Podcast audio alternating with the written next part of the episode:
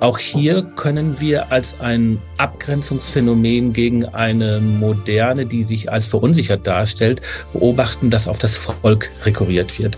Gegen die Intellektuellen wird argumentiert mit dem Wissen des wahren Volkes. Mit Herz und Haltung. Dein Akademie-Podcast.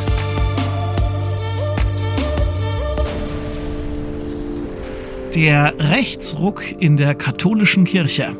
Ein Gespräch über das Politische im Religiösen mit Ursula Nutelle Wildfeuer und Magnus Stried. Das hier ist der Podcast aus der Katholischen Akademie im Bistum Dresden-Meißen. Das hier ist mit Herz und Haltung. Euer Ort für die wichtigen Debatten aus Politik und Religion, Kultur, Wissenschaft und Gesellschaft. Ich bin Daniel Heinze. Herzlich willkommen. In vielen Ländern der Welt beobachten wir einen rasanten Aufstieg rechter und rechtspopulistischer Bewegungen und Parteien. Und immer häufiger zeichnen sich dabei auch Allianzen ab mit christlichen Fundamentalisten oder extrem konservativen Strömungen in der katholischen Kirche. Warum aber gibt es unter katholischen Christinnen und Christen doch einige, die für rechtes Gedankengut empfänglich sind? Und was ist eigentlich das Spezifikum eines katholischen Rechtspopulismus? Darüber hat Thomas Arnold, der Direktor der Katholischen Akademie, mit Ursula Nutelle Wildfeuer und Magnus Stried gesprochen. Die beiden haben ganz aktuell ein Buch zum Thema herausgegeben. Professor Dr. Ursula Nutelle Wildfeuer ist Professorin für christliche Gesellschaftslehre an der Albert-Ludwigs-Universität in Freiburg im Breisgau. Und an derselben Uni arbeitet auch ihr Kollege Professor Dr. Magnus Stried. Er ist Professor für Fundamentaltheologie und philosophische Anthropologie. Der Rechtsruck in der katholischen Kirche. Jetzt bei Mit Herz und Haltung.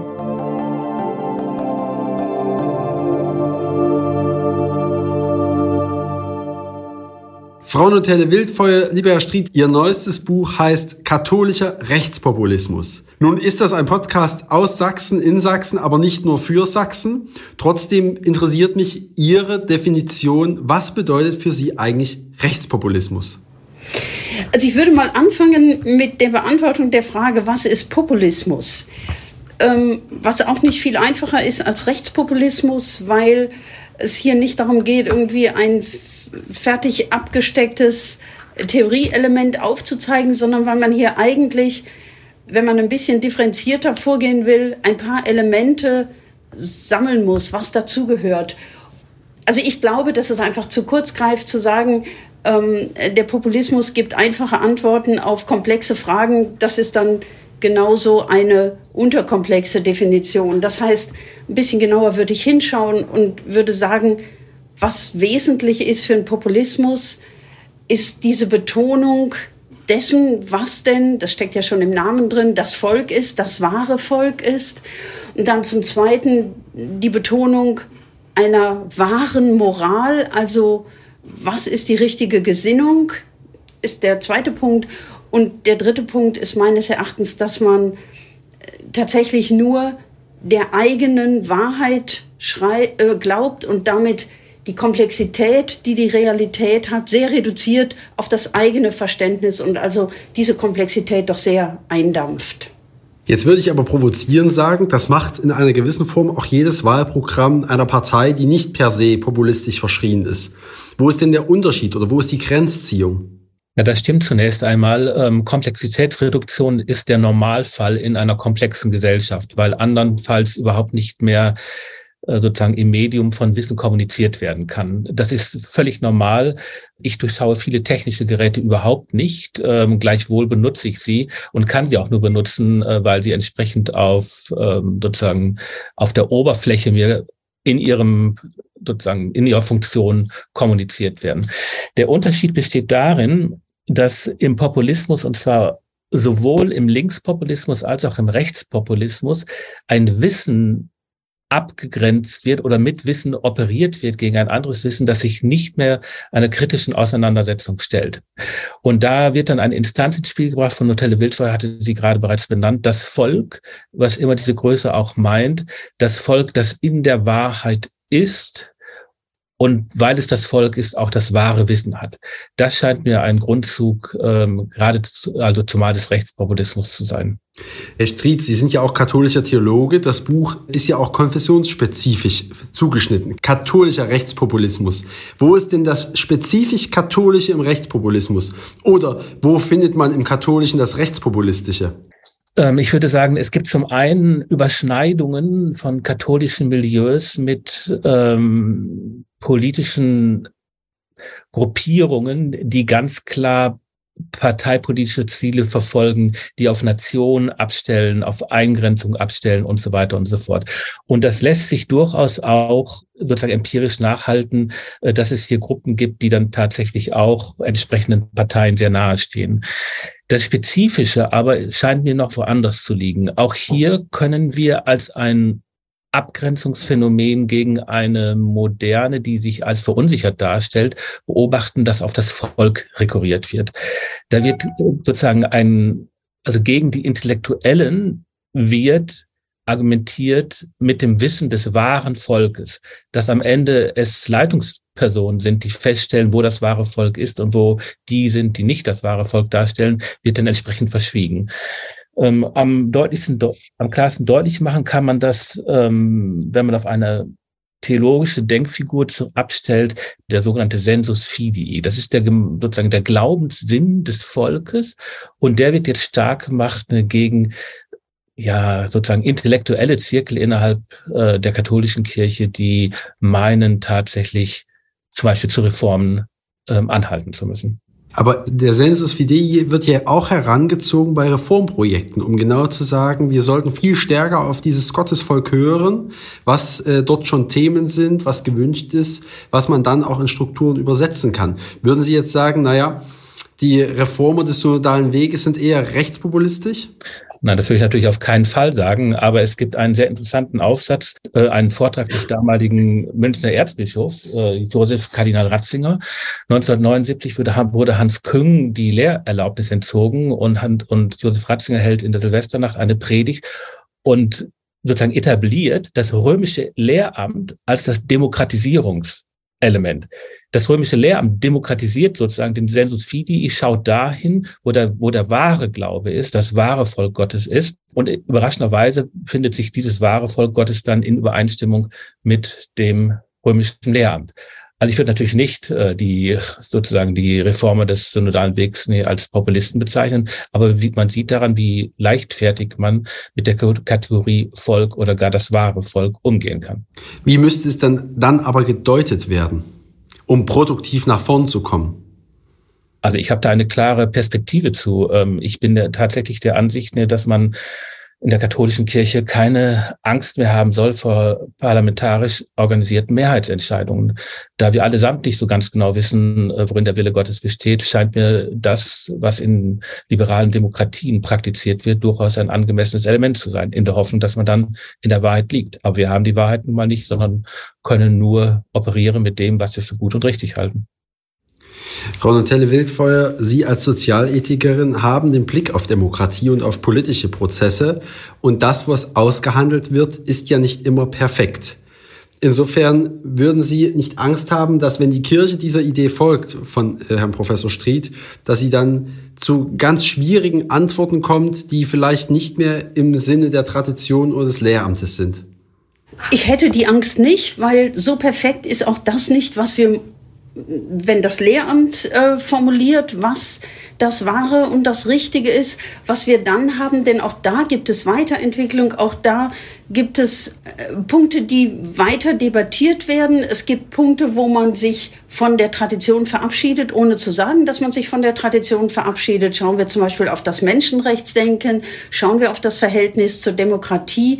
Da hat es ja im 17., 18. Jahrhundert noch deutliche Stellungnahmen dagegen gegeben. Man sah lehramtlicherseits den Höllenschlund offen, wenn man auch nur das Thema Menschenrechte oder Freiheit in den Mund nahm. Und inzwischen hat sich da ja eine, auch eine kirchenamtlicherseits deutliche Weiterentwicklung ergeben. Insofern ist das zu einem bestimmten Zeitpunkt nie perfekt. Und ich glaube, den Glaubenssinn des gesamten Volkes mit einzubeziehen, ist ein hilfreicher Prozess, um Kirche weiterzuentwickeln.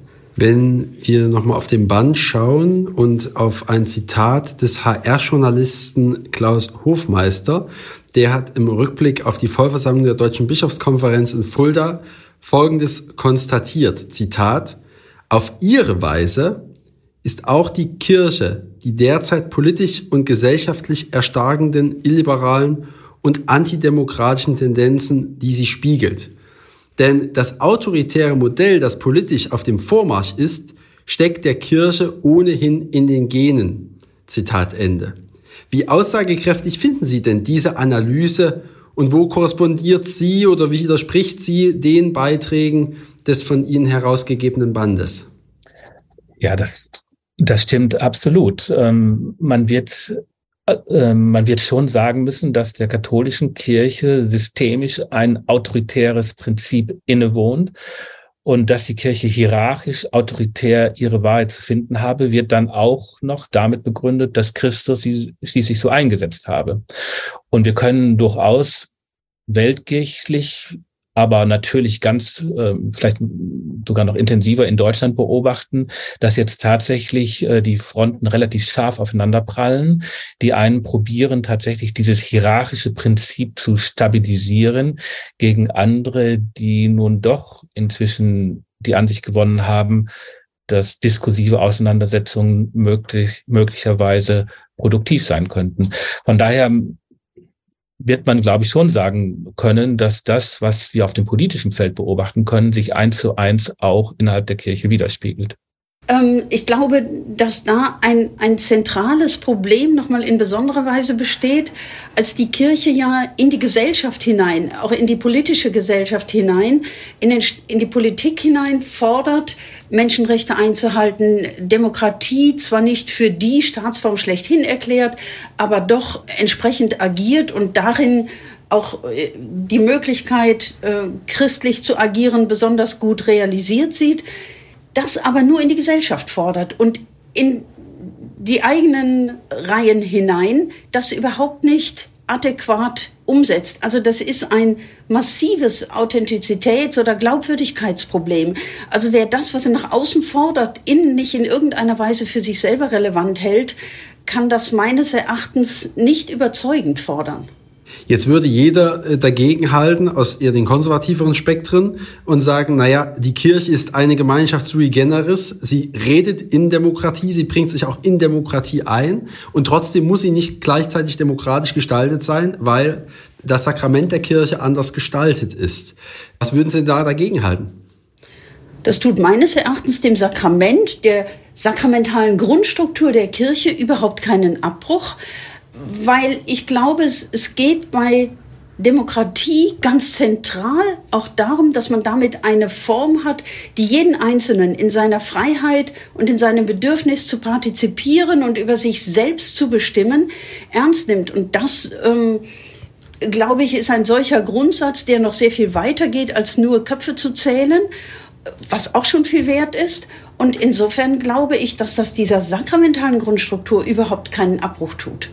Herr Stried, Sie haben ja vorhin davon gesprochen, dass es eine Polarisierung innerhalb der katholischen Kirche gibt. Wir stehen kurz vorm Adlimina-Besuch. Wir erleben weltkirchlich verschiedene Positionen.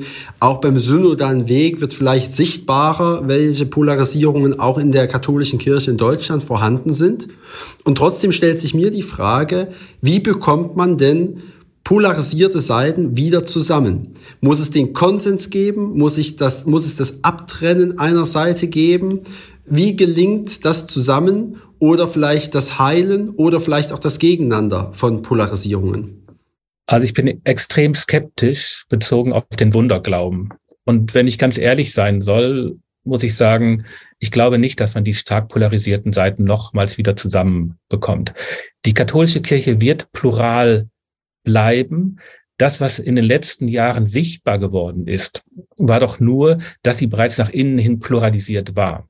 Und deshalb werden wir sozusagen Konfliktsituationen dauerhaft erleben. Wir werden auch unterschiedliche Auffassungen dessen beobachten können, was als katholisch gilt und was auch, was als sakramental gilt.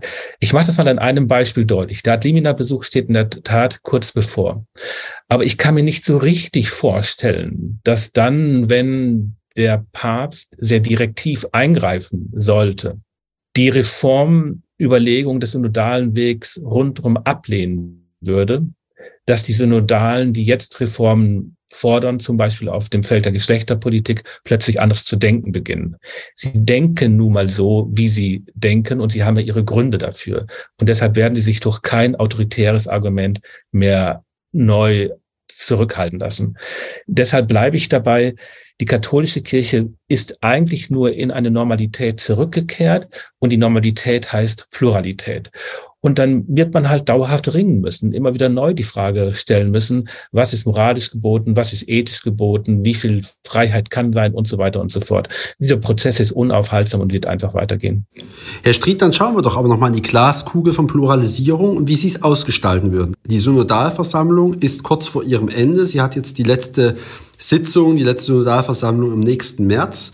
Es wird über einen synodalen Ausschuss, synodalen Rat gerungen. Sie sprechen von einer Pluralisierung, die quasi auf Dauer gestellt ist. Wie muss denn in Zukunft Synodalität in Deutschland in der katholischen Kirche gestaltet sein, damit beide Seiten gehört werden? Denn im Moment gibt es ja die Stimmen, die kritisieren, es wird die eine Seite, vielleicht auch die Minderheit, zu wenig gehört. Das ist keine echte Bereitschaft, gegenseitig aufeinander zu hören. Ein Pluralismus erfordert ja nicht nur ein plakatives Ranbollern von Meinungen, sondern ein ernsthaftes Aufeinander zugehen. Ja, möglicherweise sollte man da auch in die Schule einer repräsentativen Demokratie gehen, sodass möglichst viele Positionen auch prozentual sichtbar auf so einem Synodalforum dann sichtbar werden. Da müsste man tatsächlich mal überlegen, ähm, also wie man das gestalten könnte, so dass dann sozusagen die Kritik wir werden ja gar nicht repräsentiert, zumindest zurückgeschraubt werden kann. Ganz wird man diese Kritik nie ähm, unterlaufen können. Das wäre eine Möglichkeit. Also Prinzip, statt Räte zu entsenden, äh, mehr auf ähm, Wahlkreissystem zu gehen. Möglicherweise, möglicherweise müsste man, müsste man mal darüber nachdenken, dass man eine sozusagen möglichst große repräsentative Aus Ausgewogenheit hinbekommt. Ich habe aber auch keine wirkliche Fantasie, wie das gehen könnte. Darüber müsste man in Ruhe nachdenken. Aber ich bleibe auch dabei.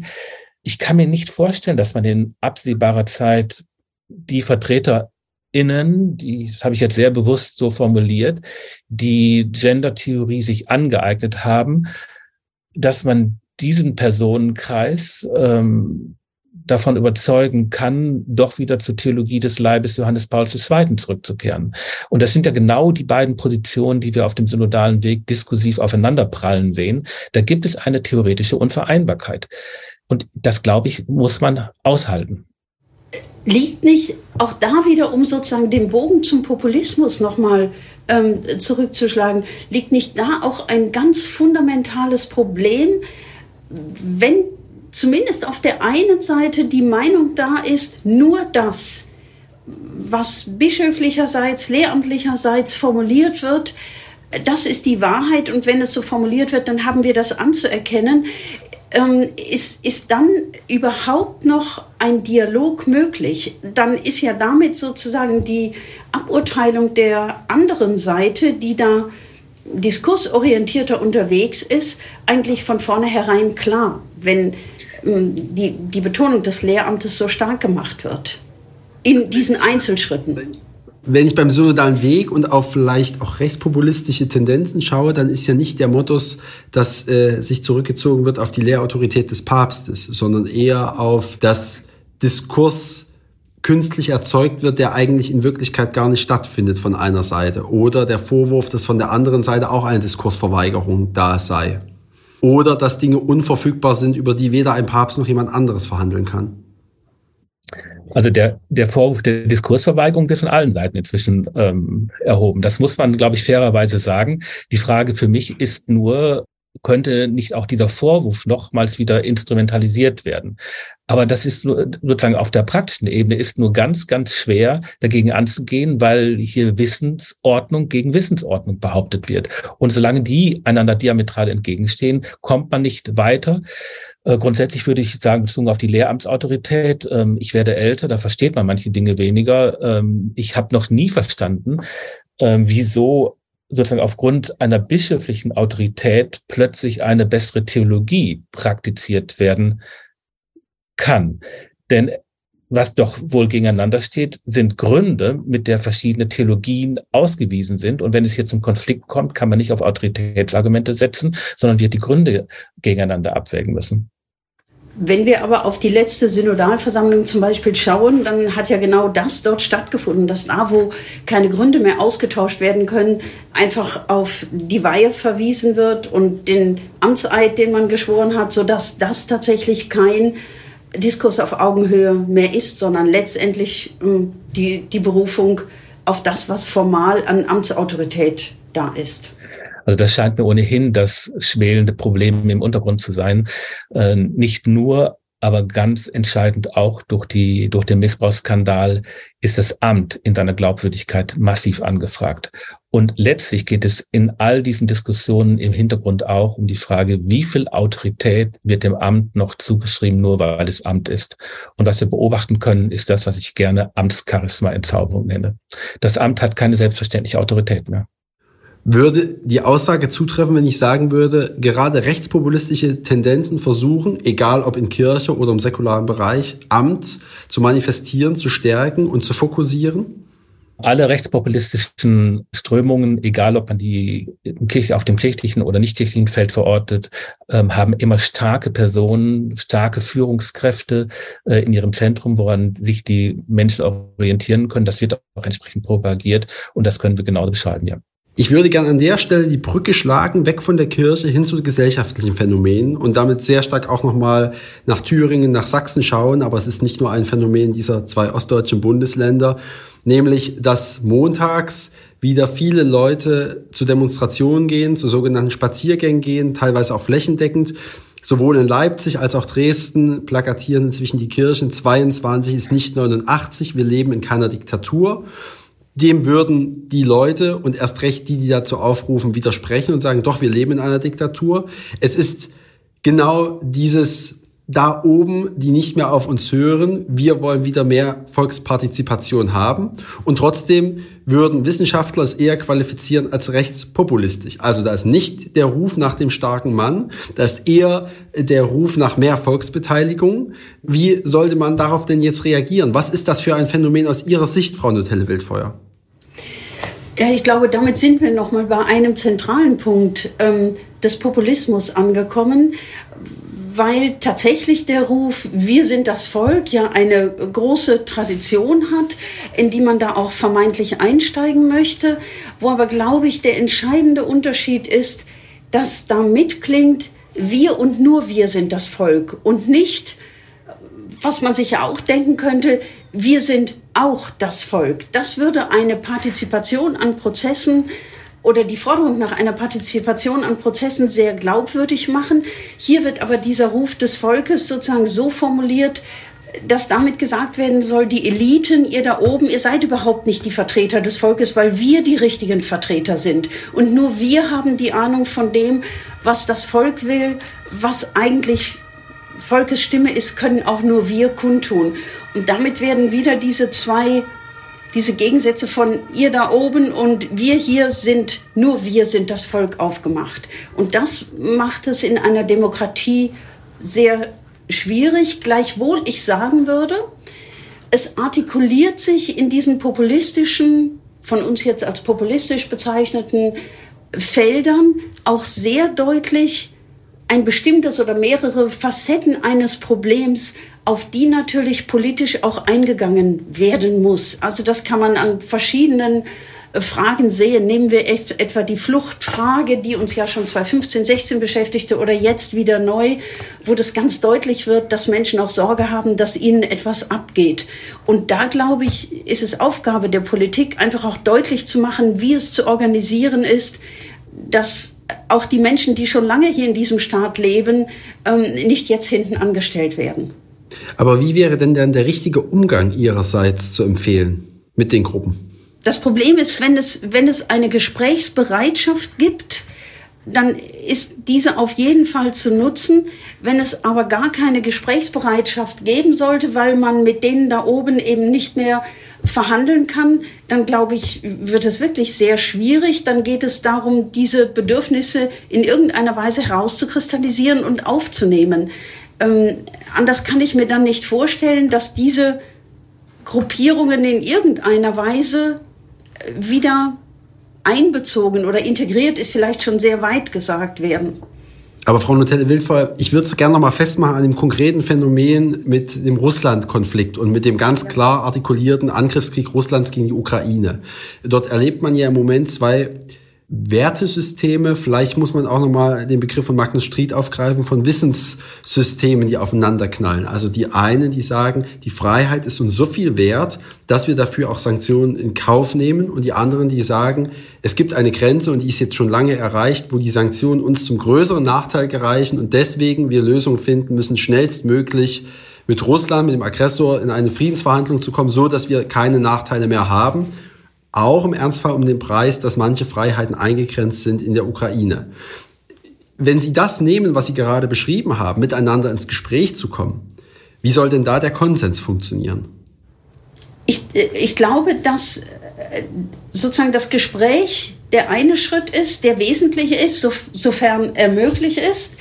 Und dann muss aber Politik deutlich auch entscheiden. Ich glaube, dass es da keinen anderen Weg gibt. Natürlich muss man den, den gesellschaftlichen, den öffentlichen Diskurs zur Kenntnis nehmen, aber Politik muss dann auch entscheiden, wie es für das, was offenkundig ja noch mehrheitlich in unserem Land Konsens ist, wenn auch mit vielen Facetten, aber doch Konsens ist, ähm, dass danach eben entsprechend gehandelt wird. Denn anders kriegt man es, glaube ich, nicht zusammengebracht. Herr Stried, was würden Sie denn den Kirchen empfehlen, in dieser Situation umzugehen? Wenn ich doch eine kurze Bemerkung zum Vorhergehenden machen darf. Die liberale Gesellschaft und damit auch die liberale Demokratie leben von der Anerkenntnis zweier Prinzipien. A, dass der Kompromiss nichts Schlechtes ist, sondern die Normalität. Und B, dass es nie nur um meine Freiheitsrechte gehen kann, sondern auch immer um die, dass es immer auch um die Freiheitsrechte anderer zu gehen hat.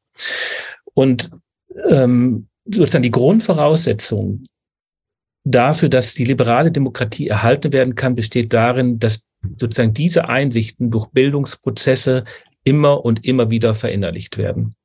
Das ist der erste Punkt. Der zweite Punkt, die Kirchen können an dieser Stelle tatsächlich auch aktive Förderinnen der Demokratien, der Demokratie sein, der liberalen Demokratie, allerdings nur unter einer Voraussetzung, und zwar unter der Voraussetzung, die Frau Notelle-Wild vor, vorhin schon äh, genannt hat, nur dann, wenn sie glaubhaft für Freiheitsprinzipien einstehen. Dann wird man ihnen auch abnehmen, dass sie in der liberalen Demokratie für den Fortbestand von Freiheitsrechten kämpfen. Und das ist das große Problem. An dieser Stelle ist zumindest die Glaubwürdigkeit der römisch-katholischen Kirche zurzeit zutiefst erschüttert.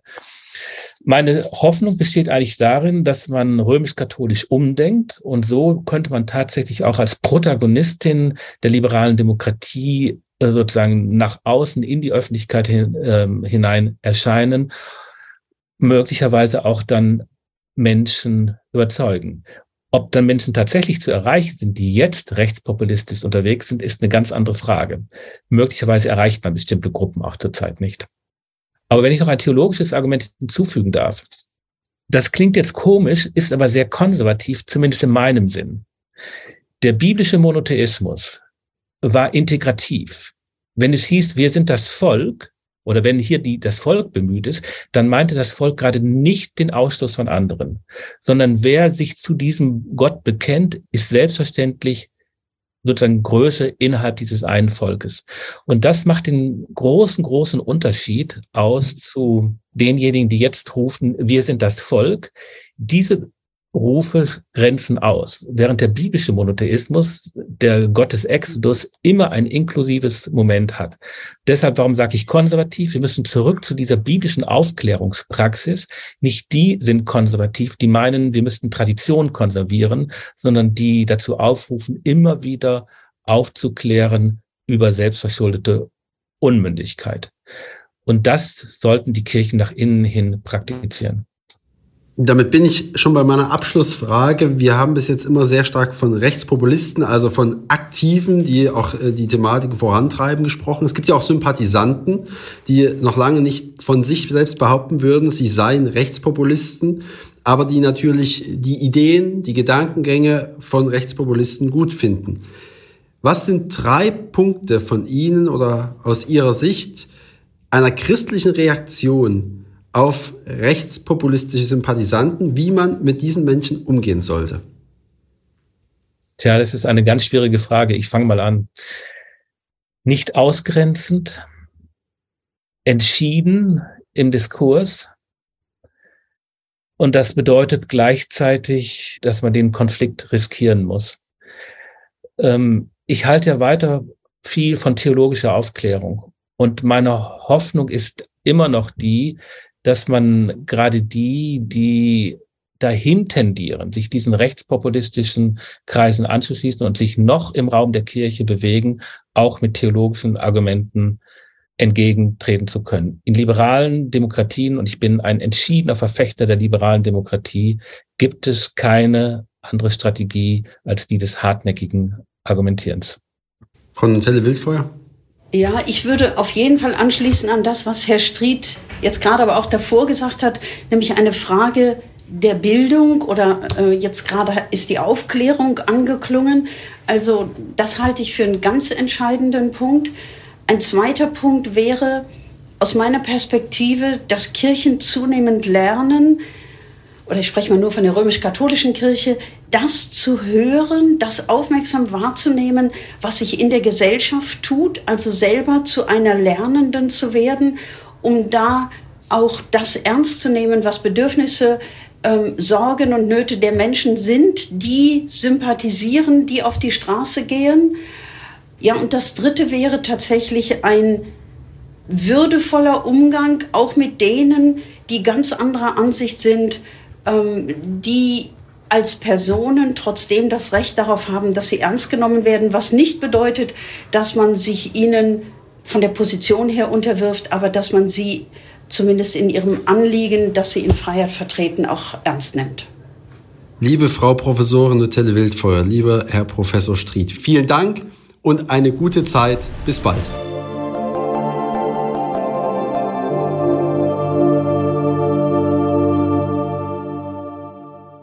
Das war Akademiedirektor Thomas Arnold im Gespräch mit Ursula Nutelle Wildfeuer und Magnus Stried zum Thema Rechtspopulismus in der katholischen Kirche. Der von den beiden Interviewgästen herausgegebene Band heißt Katholischer Rechtspopulismus, die Kirche zwischen Antiliberalismus und der Verteidigung der Demokratie und das Buch ist ganz aktuell im Herder Verlag erschienen. Und wenn euch das Thema Katholizismus und Rechtspopulismus weiter interessiert, dann könnten zwei Veranstaltungen der Katholischen Akademie für euch interessant sein. Alle Infos dazu lest ihr in den Show Notes zur heutigen Ausgabe. Wie immer gilt, die Debatte ist eröffnet. Her mit eurer Meinung, euren Ansichten. Wir freuen uns. Kommentiert bei Instagram, Facebook oder auf lebendig-akademisch.de. Und wenn ihr uns unterstützen wollt, dann lasst ein paar Sterne regnen, am besten volle Punktzahl bei Apple Podcasts oder Spotify. Das hilft uns beim Bekannterwerden des Podcasts und wir danken schon jetzt für eure Unterstützung.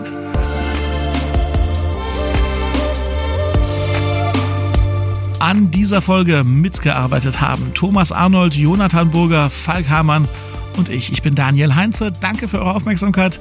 Tschüss und bis zum nächsten Mal. Mit Herz und Haltung. Dein Akademie-Podcast.